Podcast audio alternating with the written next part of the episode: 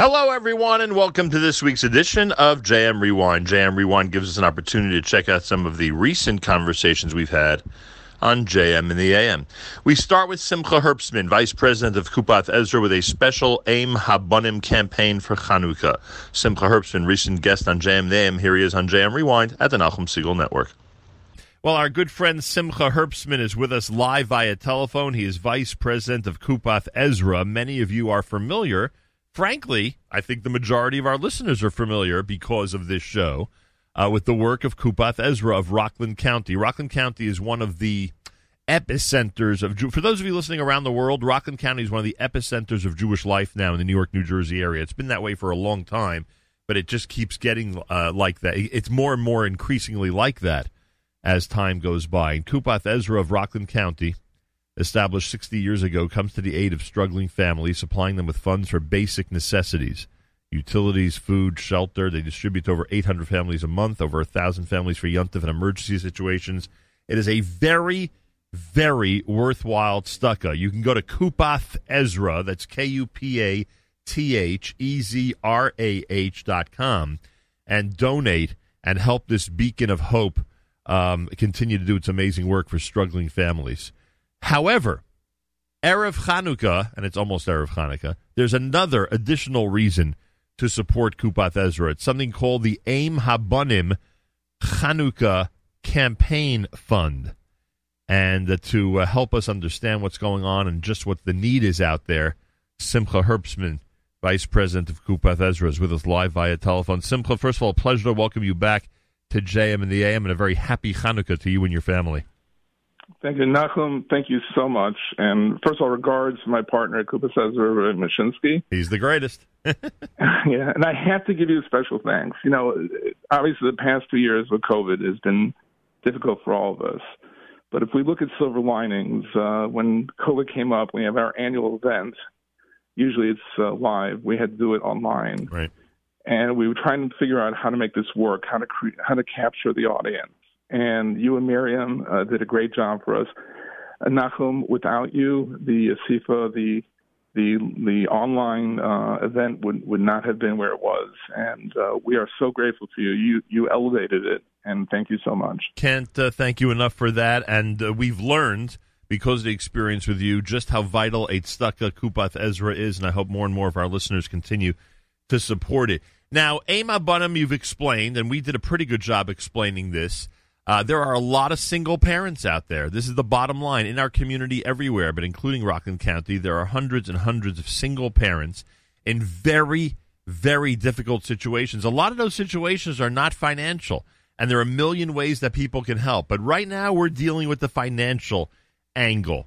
Uh, and you've set up a special Chanukah campaign to support Aim Habonim. Why is there a need for a special Chanukah campaign to support the Aim Habonim Fund? Sure, thank you. Well, the we started on Aim Habonim. Kupath Ezra uh, distributes over 800 families stipends. Out of those 800, I'd say approximately 180 families are single mothers. Are mothers, mostly divorcees, and we found that they have a special need. Uh, these are women, mostly women that uh, have small children that all that they uh, you know they they had a two earner family, and all of a sudden they're out on their own, and they're at and they have to act as a mother and a father to the children, struggling to both uh, raise the children and earn a living. So we our goal is with Aim Habonim, we want to give out large uh, stipends each year to these families, approximately ten thousand dollars. Hanukkah is a special need as we all know, Hanukkah, we all get together. It's a time where families get together. It's a warm time around the menorah, yep. uh, and we have our families around. This is a special time when these families notice that someone's missing at the table. The father's not there. It's like the menorah. He's not there to play with the children. So we felt it was a special time, and we wanted to give them chizuk. So we're giving out $1,000 as a gift to each of these 180 families, each of these 180 mothers. And it's not only financial. When the mothers see that, and some of these mothers feel isolated from the community, when they see that people are getting together and they care, then they feel they have a family. Well said. You couldn't have said it better, frankly. It's not just the $1,000, everybody. It is the connection, the fact that people know that other people care. And when you're in that lonely, not that thank God I would know, because Baruch Hashem, uh, my family is the way it is. But when people out there are experiencing the loneliness, being alone, feeling isolated, not able to adjust to the situation, then they know that someone out there is reaching out.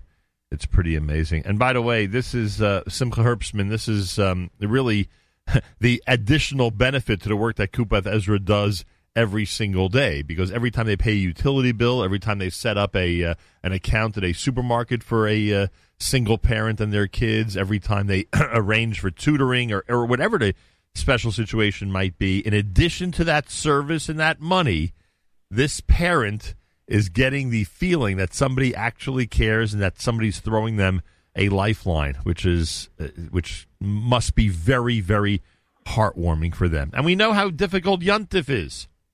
We know how difficult Yuntif is in general.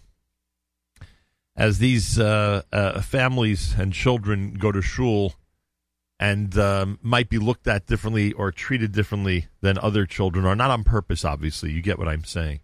Uh, so the fact that on Hanukkah, which is such a family-oriented holiday, that they can feel connected to someone is just a tremendous additional bonus. Now, now I assume that the best way to do this is aimhabanim.org, right? Aimhabanim.org is the best way to do it. Yes, you go and it. You'll see some nice videos, some moving, emotional videos about the families, what they're going through and that's the best place to donate uh, for this Hanukkah campaign. By the way, I, before you continue, Simcha, I have some good news to report to you and to this audience. You're trying to do this for 180 single mothers in this case, and you're already at 31, meaning that uh, over $31,000 has already been raised with the $180,000 goal. So, Bezrat Hashem, you're well on your way uh, to making this happen. So, everybody out there, you see that this is not just a campaign that's fledgling, this is a campaign that's already very, very strong. And for that reason alone, you may want to join in. aimhabanim.org, E I M, that's E I M, Habanim, two A's in Habanim, aimhabanim.org dot org. Simcha, you were saying. Yeah, I'd like two more points. First of all, uh, Aim as you mentioned, is not only financial uh, for financial needs. We are going to be like a triage center. We want to be a place where the single mothers can call us in any problems they have. If they need social help, uh, they need tutoring with their children. We will put them to the. We will connect them to the right organizations and help them. We want to be a one stop where these single mothers come and we can help them. Right. Also, um, I know uh, it's a Monsey organization, but I'd like to reach out to people outside of Monsey. Right. Normally, we don't really do mass advertising campaigns, but this time we thought there was a need um, because we've heard from many single mothers in other communities that they would like organizations like this helping them out. So we wanted to be a starting point in Monsey, in Rockland County, for an organization like this. But success breeds success and we're hoping that this will lead to other communities uh, starting the same organizations. I mean, that's how, if you look at Tomchei Shabbos, Hatzalah, they all started on one community, and the success allowed them to spread out to others. Not only that, they started with one family. they started, you know, they started with one family they were helping, and now look what's going on with these organizations, including yours. I'm sure it started with one family 60 years ago, and and look how it's grown over the years. So um, the the track record, as we like to say, the track record of Kupath Ezra is uh, well established. when you're giving, you know you're giving to an organization that knows what to do with this money, frankly. And the Aim Habanim campaign has been uh, specifically designated to send a Chanukah gift to 180 single mothers. And a lot of these times, and I'm open about this with the audience, a lot of these times these campaigns and these conversations are sponsored because obviously people want to reach out. This is not one of those cases, folks we did some work with Kupath Ezra a couple of times. Uh, we saw the incredible thing that they're doing in the community. And when Simcha Herbstman uh, and Rabbi Mashinsky expressed an interest in someone coming on today to discuss this campaign, we said 100%. This was not a this was not a business deal. This was us saying that uh, we know the work that you're doing and we want to encourage more and more people to support it. So, you know, all I could say is I am an eyewitness, an actual eyewitness to this special work of um, Kupath Ezra. Everybody out there, you want to enhance somebody's uh, Chanukah? You could donate now at the rate of $180, which is $1 per family. You can donate at the rate of $360, which is $2 per family. You could give $900, which is $5 per family. And obviously, you can give whatever you wish. Just go to aimhabunim.org, aimhabunim.org for information. Hanukkah begins Sunday night. Let's make sure that some of the single mothers and their children in our community are taken care of in more ways than one. Simcha Herbstman, anything else you'd like to add, sir? No, I just want to say thank you. You said it the best. I just want to add thank you, and I just hope uh, with the successful campaign that we're going to bring happiness and light to these mothers and their children. I just wish all our families, everyone on your all your listeners, they should have a wonderful Hanukkah, a warm Hanukkah with all their families, and enjoy it together. Yeah, uh, we want we want everyone to look forward to Hanukkah the way we do, and to experience Hanukkah the way we do. Simcha, thank you. A wonderful Shabbos and a Freilich and Hanukkah. You too. Thank you so much for having me. AimHabanim.org. AimHabanim.org. By the way, there's a phone number at Kupath Ezra. If you have a phone and you want to speak to them uh, and contribute, 888 Mitzvos. M I T Z V O S. M I T Z V O S. 888 Mitzvos. The Aim Habanim campaign is EIM, aimhabanim.org, aimhabanim.org. Give whatever you can and to help Aim Habanim uh, and Kupath Ezra get to the goal of helping 180 single mothers and their children during this holiday of Hanukkah. Friday morning broadcast, plenty more coming up here at JM in the AM. That was my conversation with Simcha Herbstman. Rabbi Gedalia Zlotowitz was on recently to discuss all the amazing offerings from ArtScroll for Chanukah. Check out this interview. Rabbi Gedalia Zlotowitz, a recent guest on JM in the AM. Here he is on JM Rewind on the Nachum Segal Network. It's a Tuesday, and this is America's one and only Jewish Moments in the Morning radio program, heard on listeners sponsored digital radio. Around the world, the web at NachumSegal.com and the Nachum Segal Network, and of course, on the beloved NSN app. The uh, president of ArtScroll Mesorah, president of the Mesorah Heritage Foundation, amazing friend of this network, and uh, somebody who continues a tradition that his father started of influencing Jewish and. Um, and Jewish literacy and um, and uh, academics in every field, including the most holy of fields, is with us live via telephone. Rabbi Gedalia Zlotowitz, a pleasure to welcome you back to JM in the AM. Good morning, my dear friend Nachum, and to all your wonderful listeners. It's an honor to be back again. Thank you for having me. I appreciate that. And boy, oh boy, this is the time of year to have you on. ArtScroll has started their big 20% off Hanukkah sale. You know our recommendation always use promo code radio when you're on the site. But right now, everybody is enjoying some incredible discounts, uh, whether it's 20% off, in some cases, it's 30% off. Uh, and we'll go through everything that we can this morning here at JM in the AM. And um, don't forget, I remind you, wonderful listeners, that even though ArtScroll is very generous with their free shipping policy on a certain amount, free shipping with promo code radio on any amount, hence the great advice that I continue to give, always use promo code radio at artscroll.com. Um, Gedalia, I want to start with Mishnayos. It's a great place to start, and I'm starting there because it is a 30% off um, a sale. Uh, as opposed to some of the other things that are 20% off. The Schottenstein Edition Mishnah Elucidated, the Ryzman Edition Hebrew Mishnah, and the Yad Avraham Mishnah series, all 30% off. And you've done you've done an incredible thing with the partnership here. At the end of December, the 14th cycle of Mishnah Yomi is going to begin. And you know just how many chavrusas and how many fathers and sons, and you know how many people out there are doing Mishnah Yomi. So here's a golden opportunity for people to jump on the Mishnah Yomi bandwagon. I'm assuming that that's why uh, you went with this type of sale this time of year. Yeah, well, Nachum, we're very excited about the Mishnah Yomi program. It was actually brought to my attention in the middle of the summer. Someone called me from Chicago and told me that the new cycle is starting at the end of December. And Mishnah Yomi began, most people don't know, but the cycle began right before World War II. Um, actually started, that concept came up with the Rosh Hayeshiva, ironically enough, who took over for Meir Shapiro and Chachmei Lublin. Oh my gosh! And al- although Daf Yomi learning Talmud Bavli was underway, he felt that people would be learning Talmud Bavli over seven and a half years, but they would never learn Shisha Sidrei Mishnah because they would not be studying the entire Seder Zerayim or Seder Taharos. So he said this is a great way for people to learn every single day, learn Mishnayos, What we're excited about is that it's a five and a half year cycle, begins at the end of December. And what struck me when I hung up with this fellow is if you begin at the end of December, that means within one month at a Siyum Hashas Daf Yomi, you'll be making a Siyum on Shisha Sidrei Mishnah, oh, wow. on the entire Mishnayos. It's a great opportunity to start, and that's why we're encouraging people to start. Mishnayos could be learned by anyone, whether someone's on a level of learning Daf Yomi, it doesn't have the time for Daf Yomi. In under 10 minutes a day, two Mishnahs a day, you could learn with your child, your grandchild. It creates a special bond, and that's why we're very excited about this. I'm glad to hear that in the span of one month there may be two major celebrations five years from now. that's only that's only good for our community, only good for the uh, study of Torah. Someone came up to me, by the way. Uh, you'll you'll you'll appreciate this. I, I'm at an appointment last week, and I'm saying to myself, why on earth did God make me one hour late for this appointment? I'm I mean, thank God, Bli'ain Hara, I'm never late for anything.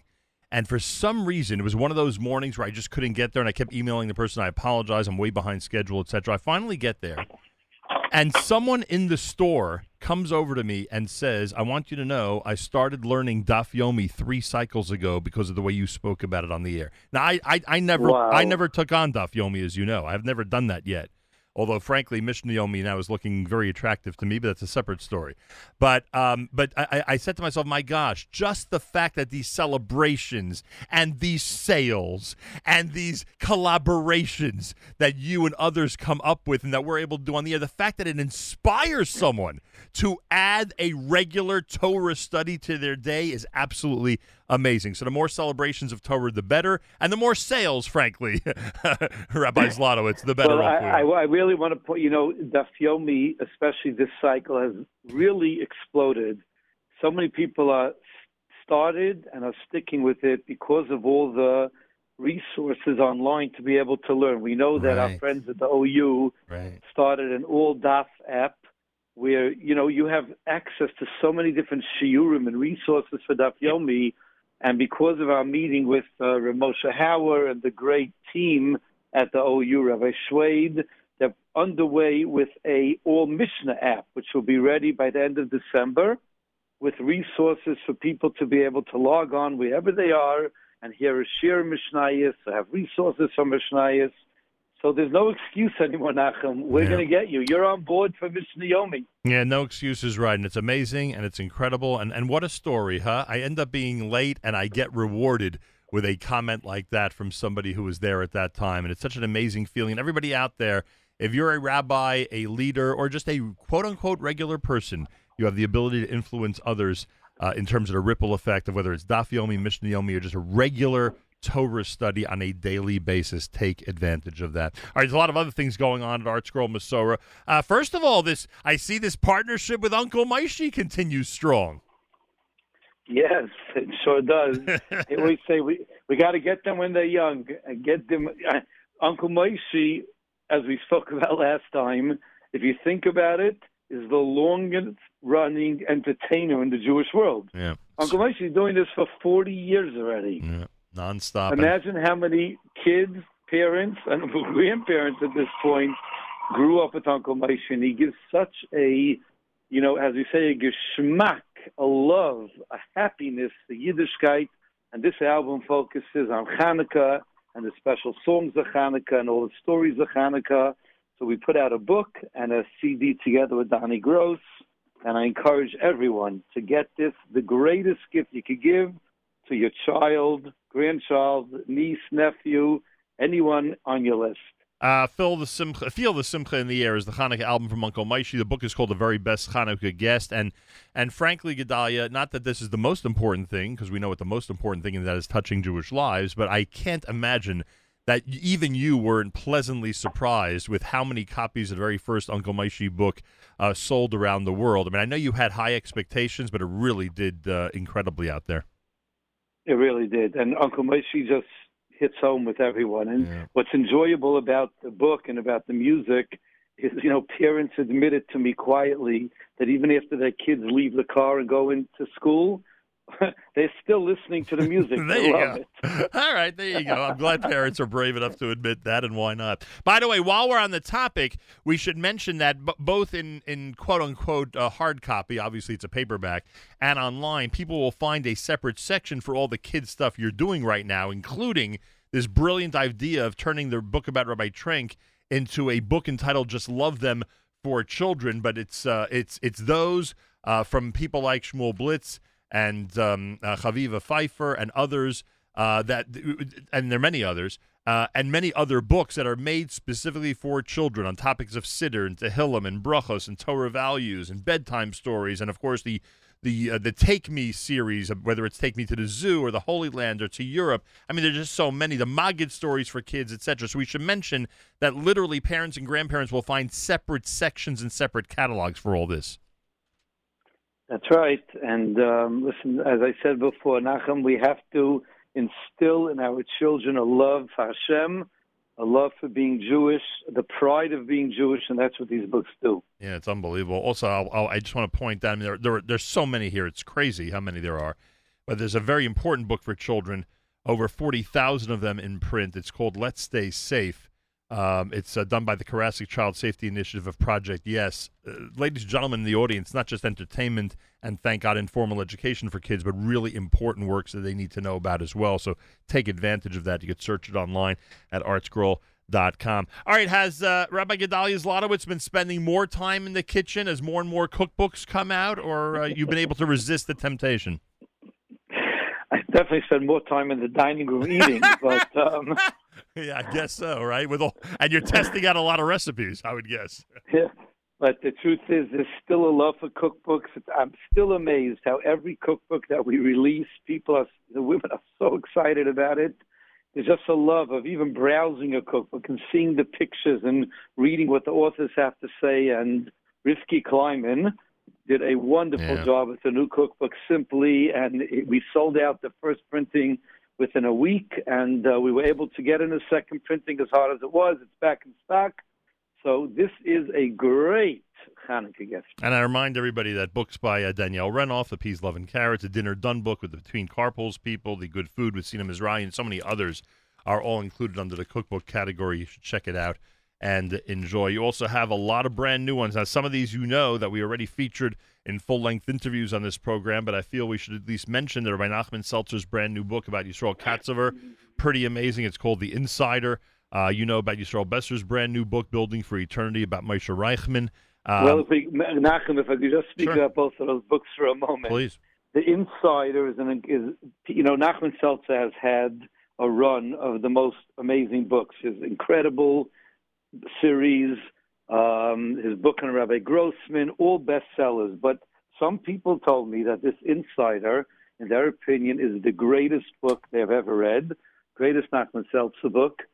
You know, I just read a story there over Shabbos. I was blown away. So he writes over there that with Katzover, the first time he met Shimon Peres, Oh yeah. Peres told him the following story. I don't know if you read. Oh yeah, we discussed that, it during the interview. Yep. Oh, you discussed oh, it. Yeah. Isn't that amazing? How amazing. his meeting with the Chafetz Chaim yep. when he was a young boy always had in his mind, and because of that, he protected the yeshiva boys. Yep. It and is. there's one little inside story. There's so many stories like this. It's I, mind I, I, was frankly, and here's a compliment for Rabbi Seltzer. I was frankly, when I saw that he was doing a book on Katzover, and I, you know, I, I, I, I pride myself on knowing something about modern Jewish history, especially vis-a-vis Israel and its wars. Uh, I was surprised how well he presented it. That he he really has a tremendous acumen uh, for what's going on in Israel over the last 70 plus years. And uh, and that's uh, uh, what you chose the right author. I mean, it's as simple as that. You chose the right person. And he said to us on the air that that, that there's another one coming down the pike which is going to be amazing. So he just keeps on he keeps on going. I don't know I don't know what his schedule's like, but authors like authors like him and Rabbi Besser must be completely immersed in the work. I mean, you're in touch with these people on a regular basis, or at least your staff is. I would assume they're always telling you how they're just completely enveloped in the in the entire research of these books. Exactly. My my dear friend Srully Besser, his love is to just to sit and write and give over, and he, he has such a gifted writer. This the new book on Moshe Reichman, you yeah. know, building for eternity. is a life changing book because, of course, people are intrigued by the Reichman family and they want to know about, you know, about Moshe Reichman and how he was so successful. But you learn about a person who was so humble, who changed the way people give tzedakah, who just had a love for people, and it was never about himself. The, the, the, the thing that really got me about Moshe Reichman is they say that on his way up to being like the sixth richest person in the world, and then on his way down, after he had to unfortunately declare bankruptcy, he was the same person. Yeah. He never changed. I like how that's incredible. I like how the effort to keep giving tzedakah was the same the day after he declared bankruptcy, where he said, you know, we still have to give what we can give because there's a need out there. And what an attitude! Because you know what usually happens when someone loses a lot of money, the first thing to go is tzedakah. But it was just the opposite with him, which was amazing. Uh, and really incredible. Is the uh, is the um, uh, the Rabbi Gro- not Rabbi Grossman the the um, the okay now now I'm now, oh, now, now I'm having one of those moments. I mean to ask you about. Give me a second. I mean to ask you about um, a tap on the shoulder. Jonathan Rosenblum's book about Rabbi Meir Schuster is that still doing well out there? It's still doing nicely. I mean, you know, these type of books, the people who knew Meir Schuster, of course, I know you were one of them. Yeah you know, as soon as the book came out, they just wanted to run and read it, and we, it sold over ten thousand copies. It's still going, but the real push was right when it came out. And it's those who did not read it yet. It's a fascinating oh. read oh. because you're dealing with a person who was so shy and so against his nature to do what he did, yet he affected the lives of thousands and thousands of people, and now you look at their descendants, and they became from and their families, and it gives every person chizuk to say, you know what, I can do something to change the world. I think it's a great book for some bar mitzvah boys and bat mitzvah girls. I think it is important, especially those who you think can uh, can grasp what's going on there with his story about Meir Schuster. I think it's important for them to see the way someone grew up, the personality they had, and nonetheless, they still ended up being uh, the example of uh, of somebody uh, involved in Kiruv. I think that that's a really really important lesson for young and old. Rabbi Gedalia Zlotowitz is with us. Remember, 20% off uh, all through this uh, period between now and the middle of December in honor of Hanukkah uh, on everything across the board. Some items 30% off as we outlined. Uh, always use promo code radio when visiting artscroll.com because you'll get your free shipping no matter what the amount. Always use promo code radio at artscroll.com. By the way, I argued, and this is nothing against Moshe Reichman. The book is amazing, and I said it a million times in that conversation with Ray Besser. But his other book, Arise and Sing, I told him how meaningful the brachas of Hashkamas Haboker, the brachas that we first say and the prayers that we first say in the morning, how important they are to me. And I think it's because, as, as I said to him, because it, it is one of the few times that you really get the feeling you are speaking just you and the one above uh, when it comes to Birchas HaShachar in that area of davening. So the fact that he was able to tell stories and give a commentary and analysis to that important part of davening, as far as I'm concerned, is one of the uh, most important books out there. It's called Arise and Sing, the power of the first prayer of the day through commentary, stories, and inspiration. So we shouldn't think that he's limited only to biographies. That's right listen, you know, we, we, we get up in the morning from Ani to Berchas. Usually that's something that we have more time to say because, you know, maybe before you get to shul while you're still home, you know, the the later part of davening, many times we're rushing through it. But if we would internalize those, those first few prayers of the day, where we're really connecting to Hashem, Moda Ani Lifanecha, right? We're thanking Hashem I am thanking you. Uh, you're standing right before me. I'm in front of Hashem. And if we would internalize that, how that would change the rest of our day. It would be amazing. No question about it. By the way, that topic came up with Ari Przansky this week. While we're on the topic, we should mention his book, Reaching Higher Stories That Uplift Your Heart and Soul, because, again, thanking God and being grateful for what we have is one of the most important sections he has in the eight sections of this brand new book. So we're recommending that one also for everybody out there to be inspired by some. There's real, there's really something for everyone this Hanukkah. Yeah. I think this is our. Uh, That's the know, message, right? It's our greatest lineup of we ever did for Hanukkah. Yeah. You know, no someone wants prayers, someone wants a biography, someone wants to be inspired by stories. You know, if someone wants chinuch, let's not forget Rabbi Meir did, who's a yep. superstar in his own right. He has the power of chinuch, the way he gives over the lessons of how we should bring up our children. And now we're coming out today with Sefer Chafetz Chaim, you know, the classic Ooh. Sefer that the Chafetz Chaim wrote on Hilchas Lashon Hara, a phrase by phrase translation, elucidation done in conjunction with the Chafetz Chaim Heritage Foundation. There's something for everyone. The problem, people tell me I'm going through the ids. I want to buy everything. So we encourage people. A book by, is by the, the greatest gift you could give because it lasts forever. By the way, Gedalia, there are people who buy everything. there are people, there are people. You've probably walked into homes and said to yourself, "This looks like the ArtScroll warehouse." I'm sure you've seen that, which is must be an amazing feeling to say the least. Um, and, and, and, and, and by the way, I need you to acknowledge, and I remember doing this back in high school, not me. I, I, I didn't have the brain to do it, but my classmates, many of them did. When we had a special guest over Shabbos in our high school dorm, Motzei Shabbos right after Havdalah, a couple of guys would sit down and write down every word that the special guest speaker said, especially if it was someone – you know, of, of great note. They wanted to get the entire shiur. They wanted to get the entire, you know, all the divrei Torah they gave, etc. You have to give a special tip of the hat to those who, over the last many, many decades, did just that. Because you have some svarim and books out right now that are only out because people took the time after Shabbos to go and write everything down. That's right. You know, listen, people who spend the time writing, it's a gift to Klal Yisrael because. Yeah so many. How many times do you hear a word? We've discussed this many times, and you said, "Right, I remember hearing that many years ago. Tell me again. Remind me." Yeah. And if we would just have the discipline to sit and be organized and write things down in a way that we could find it, not just on little scraps of paper. You know, it's a gift. Writing is a gift because it lasts forever. Look at the manuscripts that are found even today yep. that were written a thousand years ago. And it's only because the people wrote and put it away that we still have it. Yeah, pretty amazing. And the Shabbos one, you know, they get double the credit because they have to remember it until after right. Havdalah and then write it down. Um, well, unless there's something else you want to point out, I'm going to remind everybody it's a massive, massive Hanukkah sale on everything having to do with ArtScroll. You walk into your store around the world, you um, go online at artscroll.com.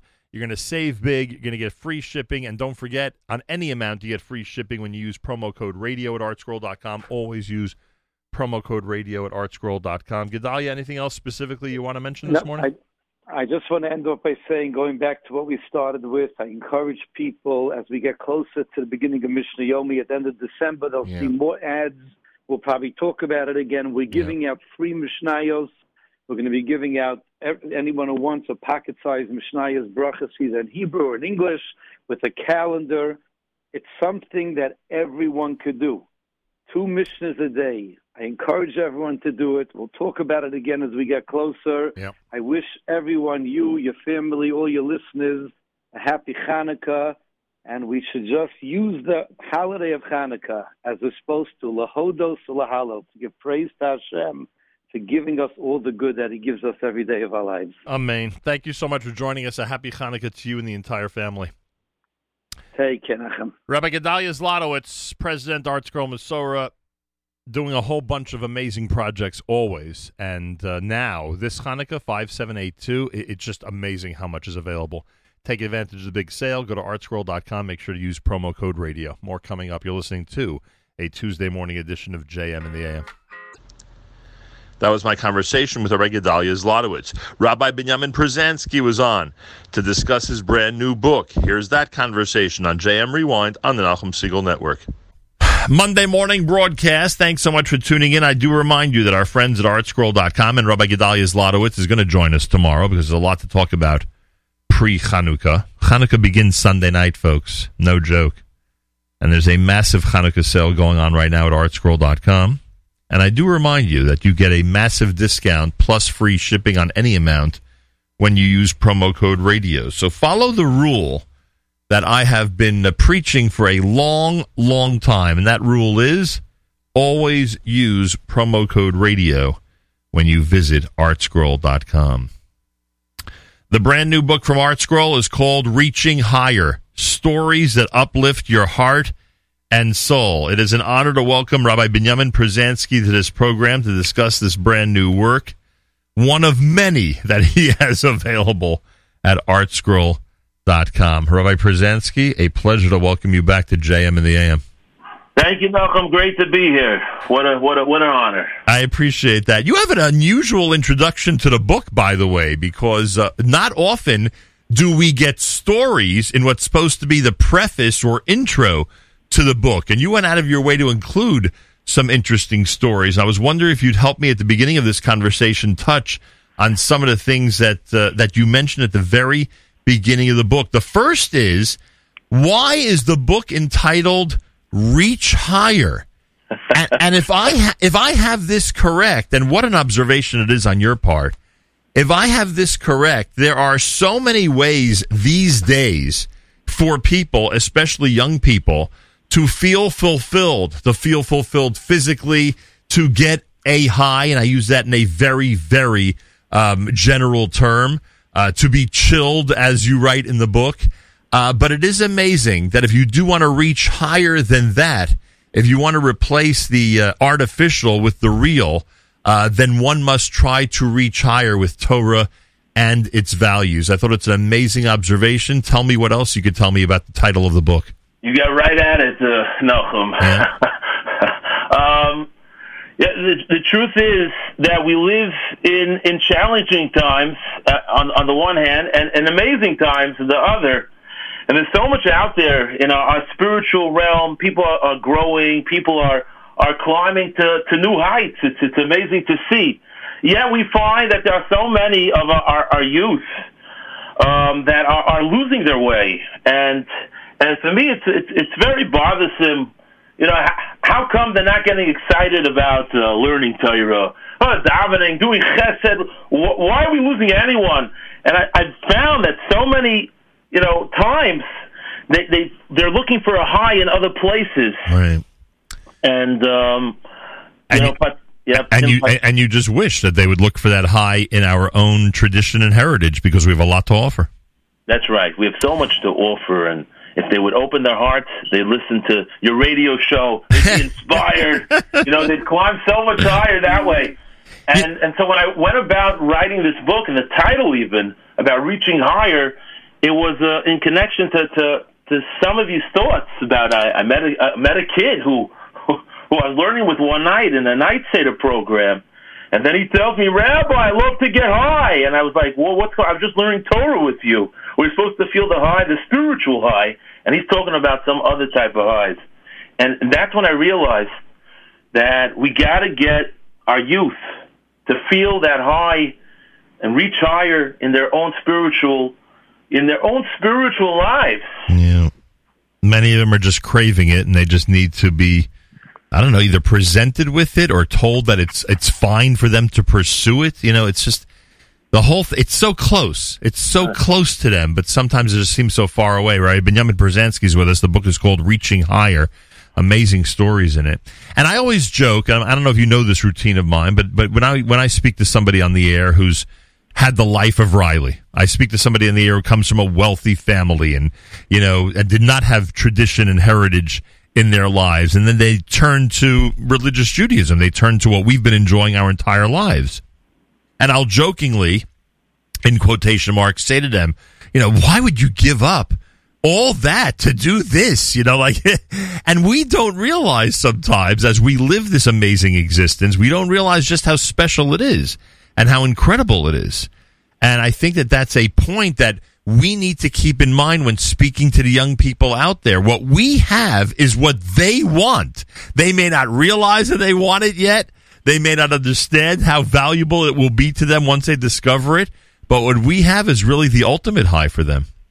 That's right. I think I think they all know it deep down. Sometimes we get a little confused, yeah. but that's the truth. What they're seeking, but they might not know it at the time. Yeah. Uh, can you explain to me why? Explain to me, we made such a big deal about this, and for good reason. When Rabbi Twersky passed away, he insisted that the song that he wrote be sung, Hoshia Samecha, which of course I think every you know Jewish kid and adult knows, be sung uh, in his memory. Why? Give me your evaluation of why, with all his accomplishments, that was the one thing he wanted to make sure remained as a legacy. Yeah, I, I was amazed when I when I heard about this story, and that's why I included it in the preface of the book. Mm-hmm.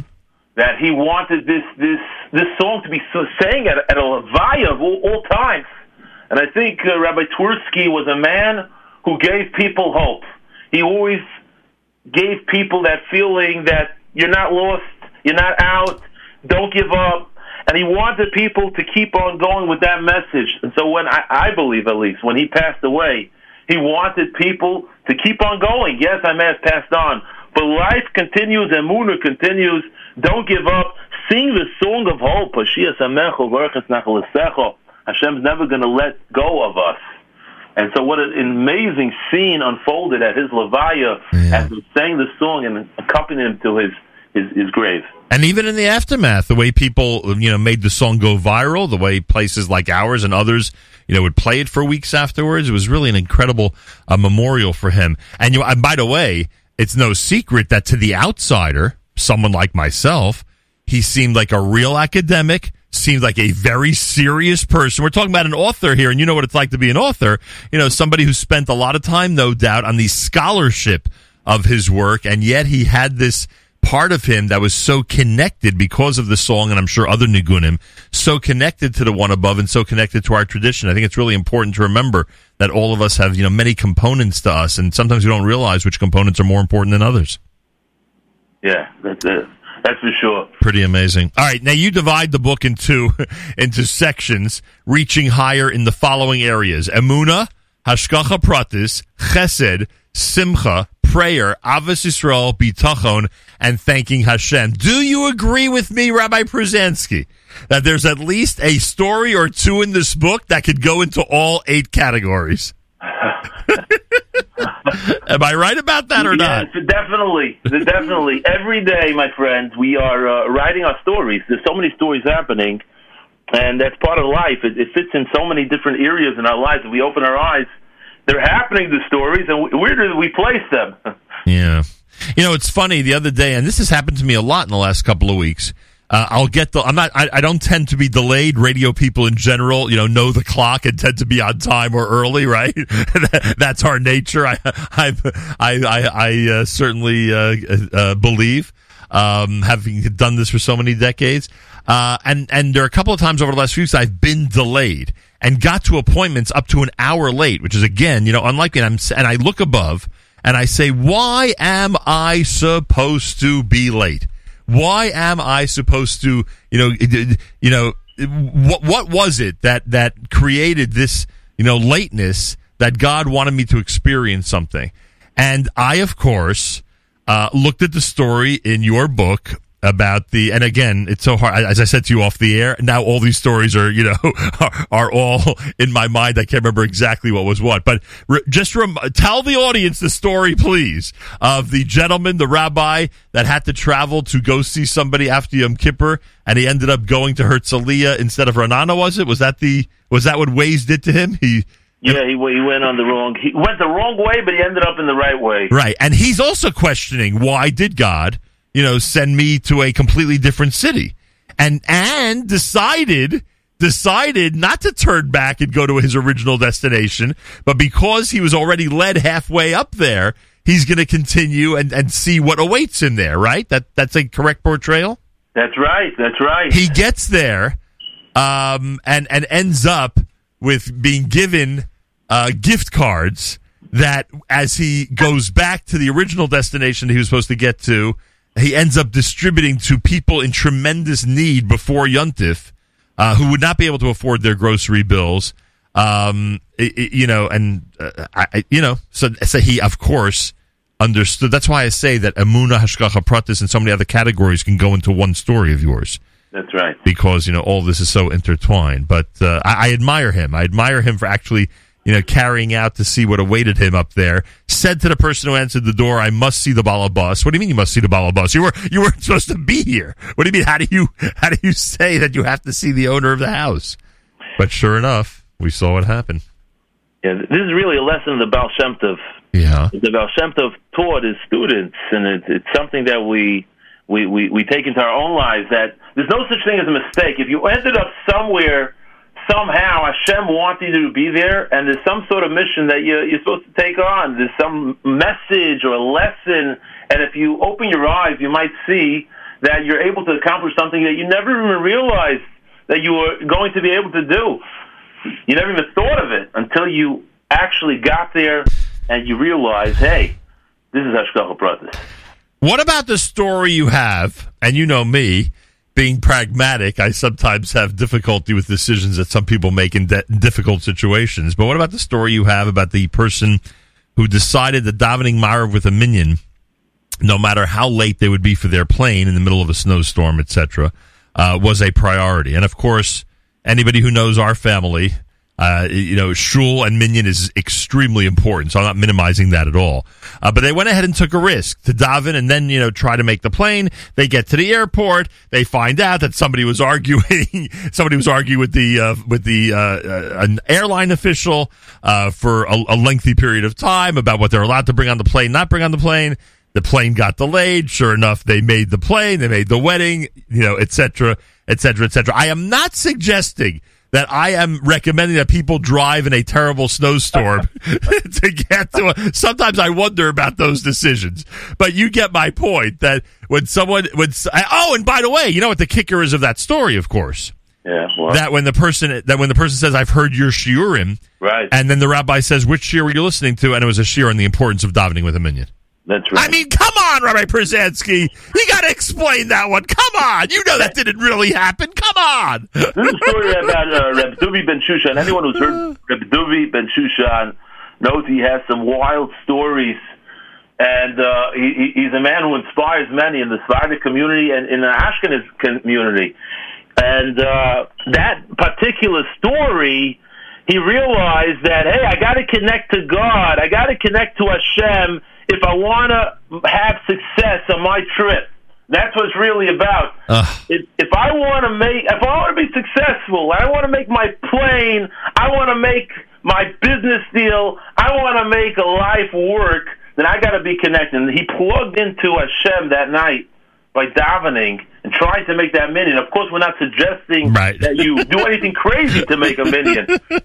But when you're connected, you're dealing with a higher power, so you, you, you're able to do things that are, are sometimes incredible. Unbelievable. Whole story is incredible. All right, Benjamin Pruzansky's with us. The book is called Reaching Higher. Why is it so, look, you devote a chapter to it. Why is it so important to thank God? We know about recognizing Hashgacha Pratis. We also, when we talk about on this show a lot, we talk about bitachon, shar bitachon, you know, saying to the one above that I am in your hands, you are going to guide me properly. I mean, we, that's such an important attitude uh, when when when um, growing up, and an important attitude when raising a Jewish family. Of course, we all believe that. But you spend a chapter on just thanking God. How important is that gratitude? In fact, if you want to give us a story about that, feel free. Yeah, sure. Well, thanking Hashem is really what makes a Jew a Jew. The name Yehuda, right? We're Jew, Yeah. Yehuda. Yehuda means Haidah, to thank Hashem. So that's what every Jew is really about.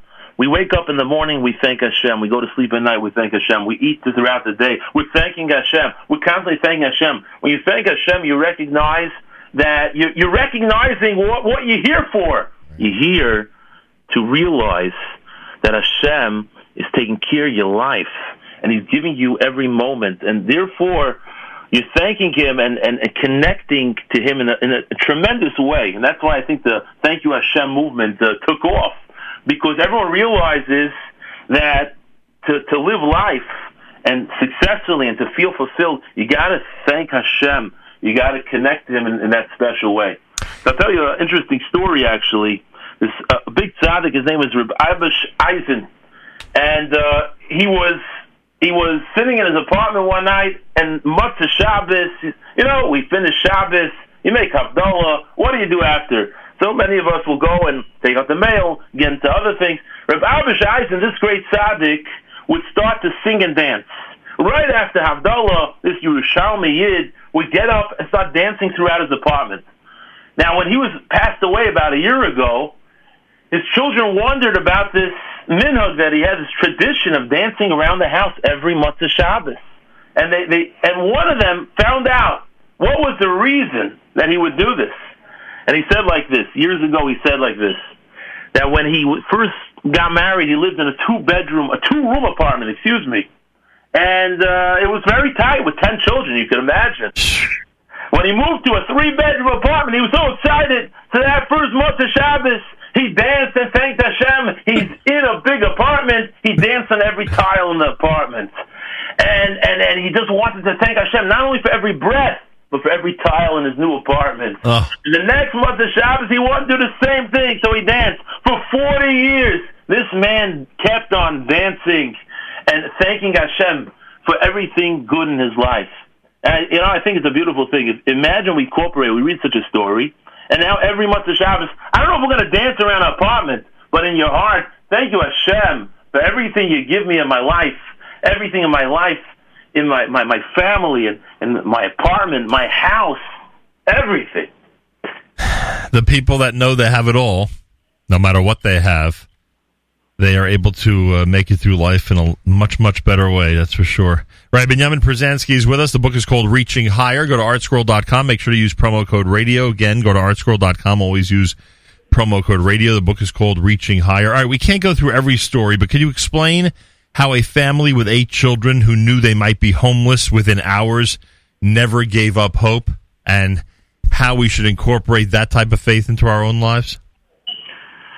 Yeah, that, that particular family um, was forced to move out of their home, and, and you could imagine that's a, a very difficult uh, uprooting for any, any type of family. They tapped into their, their Rebbe, who happened to be Rabbi Yisrael Brog, a fountain of Amunah, they speaking the the husband was speaking to him, and he said, "Listen, you got to have faith. Hashem's going to find you the house. You're not going to be homeless. There's no way you're not going to find the place. If you tap into Hashem." And you really have full amuna, and you realize that He's the one who decides what job you get. He's the one who decides what house you get. Then you're not going to worry. And as hard as this was for them, because sometimes we talk about amuna, but it's not real. It's not real. It's not ingrained in us. And what we have to do is realize, yes, to pay the bills, you need a muna. You need money in the bank account, but you need a muna to realize that it's really from Hashem. And if Hashem wants to send you the money, He'll send you the money. And if He wants to send you the home, He'll send you the home. And once they tapped into that realization, they were able to soon find the home that needed that they, they needed to find. It's amazing. We talk about davening for somebody else, and your tefillos are answered first. You have stories in this book where people do chesed for others with the faith that what they need is going to come true just because they've reached out to somebody else. What is what do these stories do to your amuna? We we know what your stories do for us, and we know that when people you know give the musser, if you will, that you just gave us a moment ago about you know knowing who's in control and putting full faith in God. Uh, but when you write and collect and, and write these stories, does do, you feel your own emuna and belief in Hashgacha Pratis, etc., um, being strengthened? Yeah, for sure. I feel a surge. I, I, I feel a tremendous feeling of, of, of chesed from, from above. When I find a story and I realize I'm meeting people who are just amazing. These are not the these are not the gedolim necessarily. These are regular people who do amazing things. And I say, hey, how come I'm not like that? I got to go out of my way. You know, I have a story in there about uh, someone who, who who who was facing a surgery. He had uh, I met a person in Lakewood, a rebbe, and he told me his child his his daughter had to have a surgery in Cincinnati. She needed a raw. And how's he? Right, so he had to get to Cincinnati. Excuse me. So he he goes to Cincinnati, and while he's there, he meets a Hasidic Yid. He says, "What are you doing?" He says, "Listen, my daughter also needed surgery." But I had no way to get to Cincinnati from Monsey. I went to Newark. There was a snowstorm. I couldn't go. So how am I going to get there? So he put it on a chat. Can anyone give me a ride to Cincinnati? And Hasidic fellow answered and said, I'll drive you to Cincinnati. He drove him over 600 miles to Cincinnati. And this man wondered, like, how do you do such a thing for me? Is your wife behind you? Does she, does she appreciate what you're doing? Until he saw a text, and he saw that the, the wife wrote him that she's so proud of the mitzvah that he did. Now, when you hear about a mitzvah, someone went 600 miles out of the way, how often do we go one mile out of the way? 10 miles, 100 miles. So when you see such a story, you say, hey, let me open my heart too and tap into this great thing called chesed and Ahavas Yisrael. Unbelievable. Just incredible. By the way, on the subject I brought up before, uh, where you know sometimes I'll sit and say to somebody, "Why would you give up everything in order to pursue you know our tradition and heritage?" Uh, I'm just going to give a little teaser. I don't know if you remember this or not, but page 164 of your book ha- has the perfect story uh, for what I just described because I would ask Felipe. Remember Felipe, the soccer star? You remember him, right, Larry Pruzansky? Okay. I would ask Felipe, why would you give up the fame and fortune of being, uh, you know, a, a tremendous soccer star in order to uh, become a member of the Jewish faith? And sure enough, he went ahead and did so, and and was the recipient of great chesed as you write in the book. But I, again, I'm giving out too much information. I need people to buy the book, read the stories, and to enjoy them and be inspired by them, frankly. Uh, ladies and gentlemen, can't recommend it enough. It is Reaching Higher. Stories that uplift your heart and soul, right? Benjamin Pruzansky, who's responsible for God knows how many books at artscroll.com. Um, if you look at the back of this uh, book cover, you could get an idea. Um, is now is now um, is the author of the um, of the book Reaching Higher. We're strongly recommending it. Uh, always use promo code radio when ordering this or any other book at artscroll.com and enjoy uh, a book that will enhance your emuna, your faith, your attitude toward hashgacha pratis, your attitude toward chesed, ahavas Yisrael, being there for somebody else, even your attitude towards simcha. Uh, every one of these uh, categories will be enhanced uh, by the stories in this book. Ray Pruzansky, anything else you'd like to add before we wish you a happy Chanukah? Uh, yeah, we have to keep reaching higher in our own lives. Let's look every day, my friends, for an opportunity to reach just a little bit higher. It's not how much you reach, just go a little above what you used to. You'll see your life is enhanced. Your life will change. You read the book, Be'ez Hashem give you the blessing that in your life, Hashem should always be there for you, helping you climb the ladder of life and never stop reaching higher, my friends. Thank And- you for and, having me. And yeah, hundred percent. It's wonderful to have you, and I, and I just want to add to that and and transmit this message to our children and grandchildren because sometimes all they really want to know is that there is a ladder that they could start climbing and get a little bit higher on uh, on appropriate things. So. We should- That's right. That's right. Make sure they read. Make sure they read the book too. that. hundred percent. I'm endorsing it, as you know.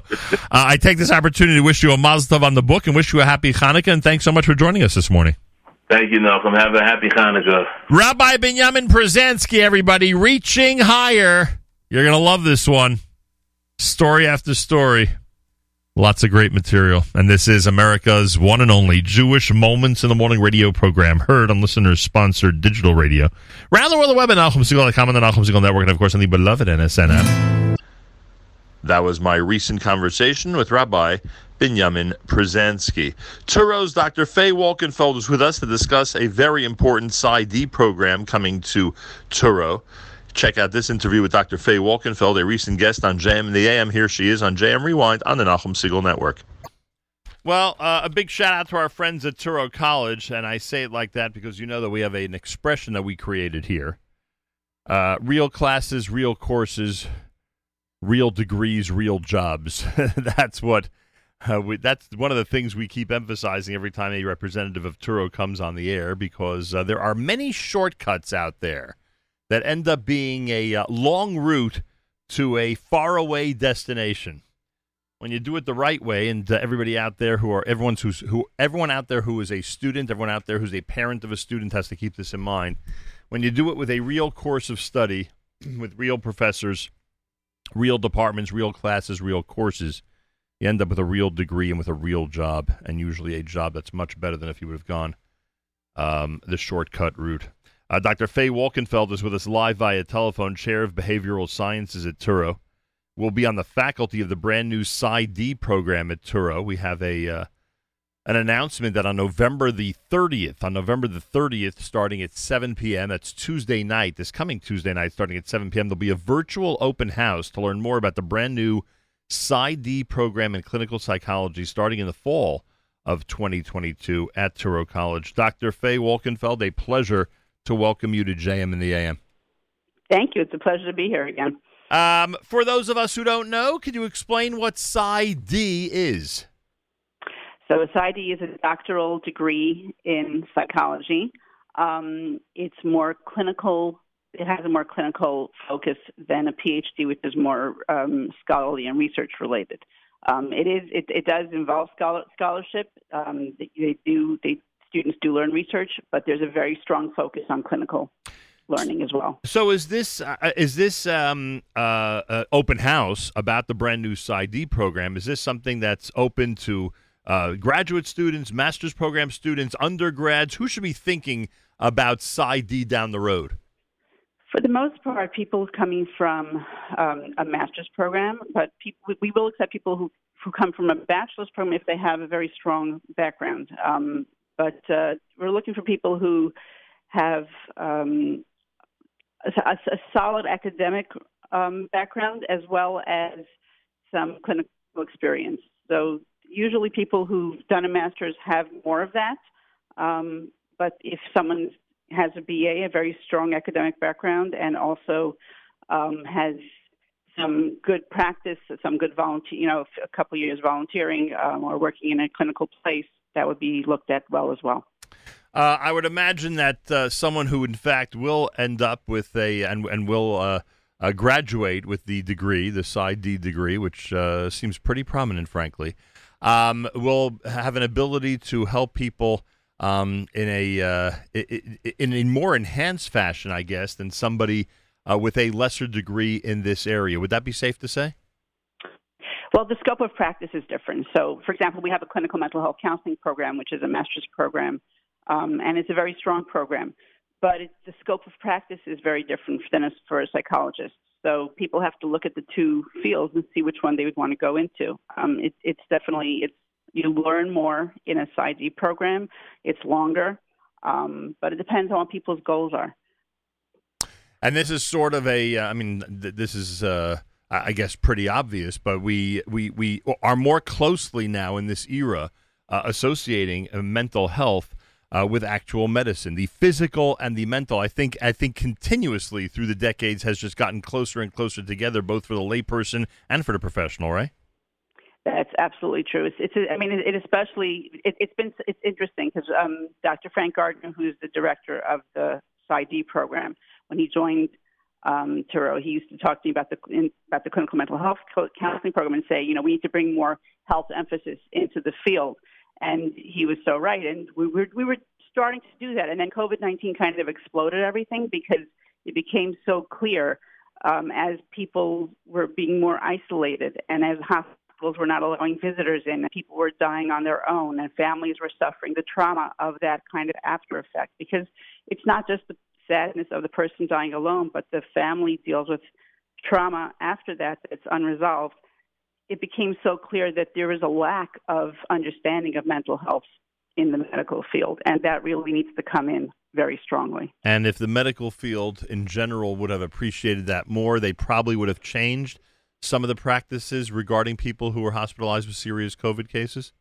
100%. There's a lot of research coming out now saying that right before this happened, they became aware that I mean, they, they were looking at how to deal with you know very severe flu cases and whether and they hospitals were starting to allow visitors in even into the ICU more because they were realizing that family makes a very big difference in terms of the outcome of someone who's very ill because they're there to help with emotional support when the nurses can't be there, you mm-hmm. know, and they're there to help with making sure feeding is happening. They're they're there to help with all sorts of things.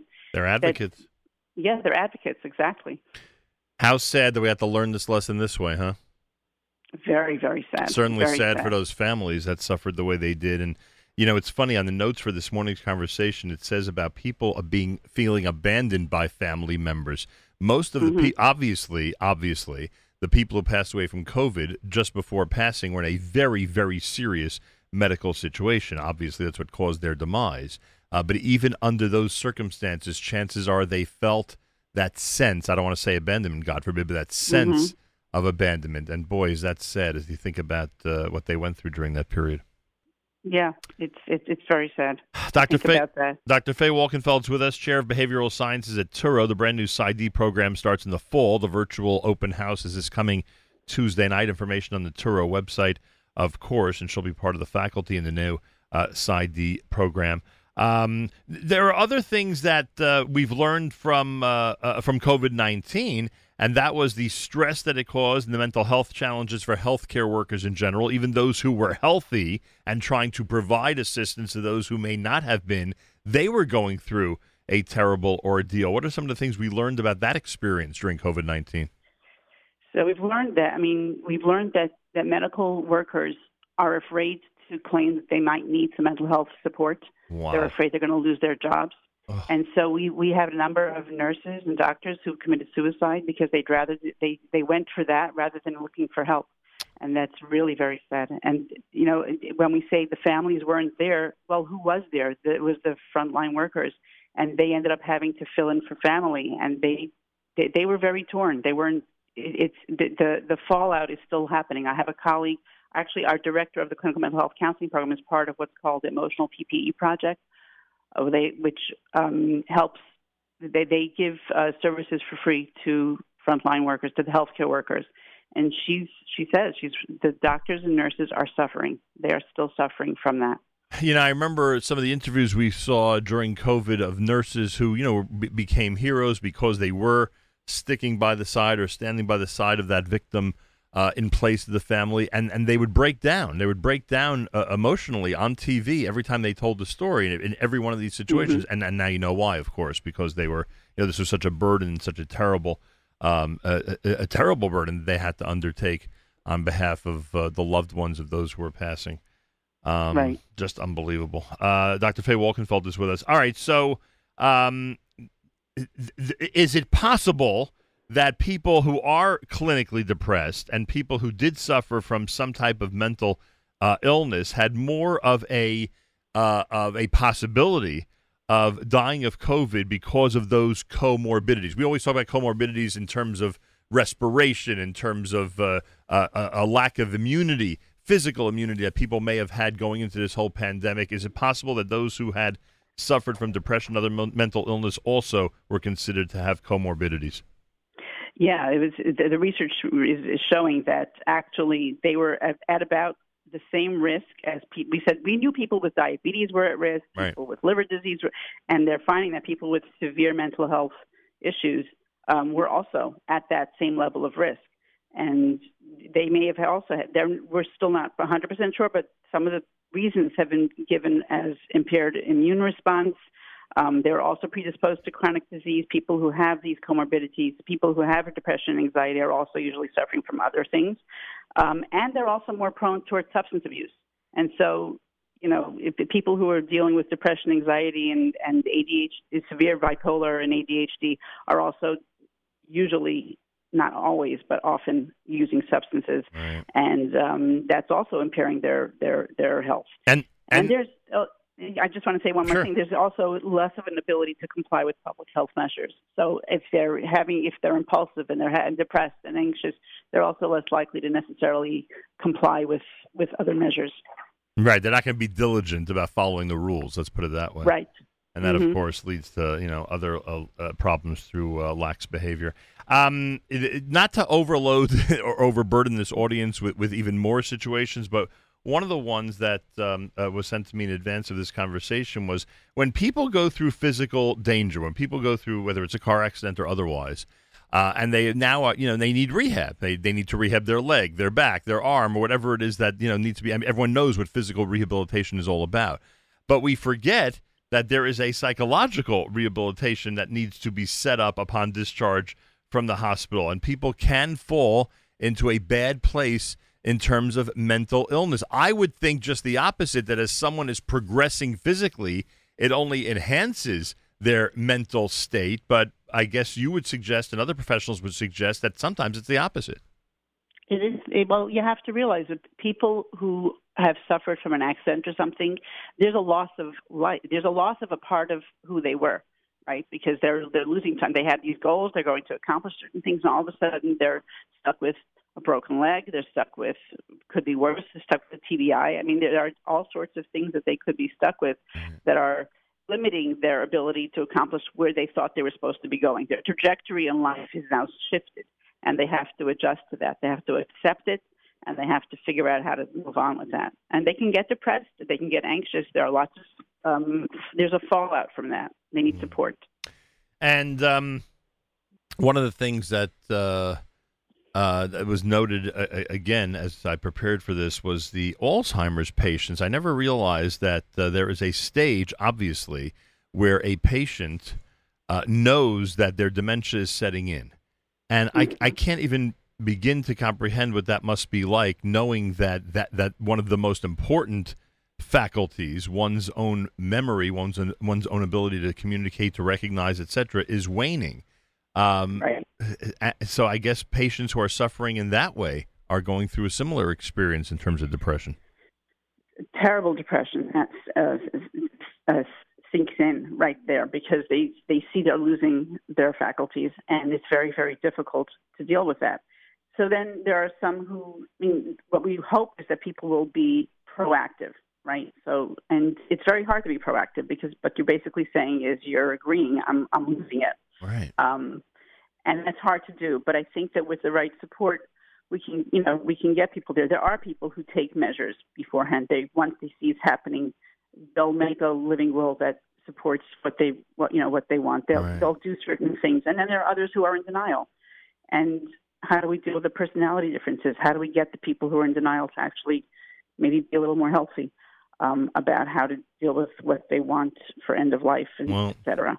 As depressing as this is for an early morning conversation, I can only imagine how much help people are going to get because these issues are raised, and we in our community need to know about it. Uh, those of you who are uh, inclined to help people uh, who are in these situations and to uh, and to enhance their lives as they go through all of this, there is a PsyD program that has been announced uh, by Touro. The virtual open house is this coming Tuesday night starting at 7 p.m. Eastern Time. If you're interested in the PsyD program or if you're interested in the MS and mental health counseling, you should attend the virtual open house on December the 9th. That's coming up on December the 9th starting at 7 p.m. So the PsyD program you um, uh, you uh, outlined for us, the MS and mental health counseling, again, these are really important degrees, as we always say. Uh, you know, when you go through a real course of study like this, it only um, it, it only puts more tools in the toolbox of what you could do to help people down the road. You want to give us a word on the mental health counseling MS? So the mental health counseling MS um, is specifically for people who are really are interested in counseling, um, and uh, it's we've been very successful in the last few years. We've really built up the program. It's, it's very strong. We have uh, successful students who are going out there.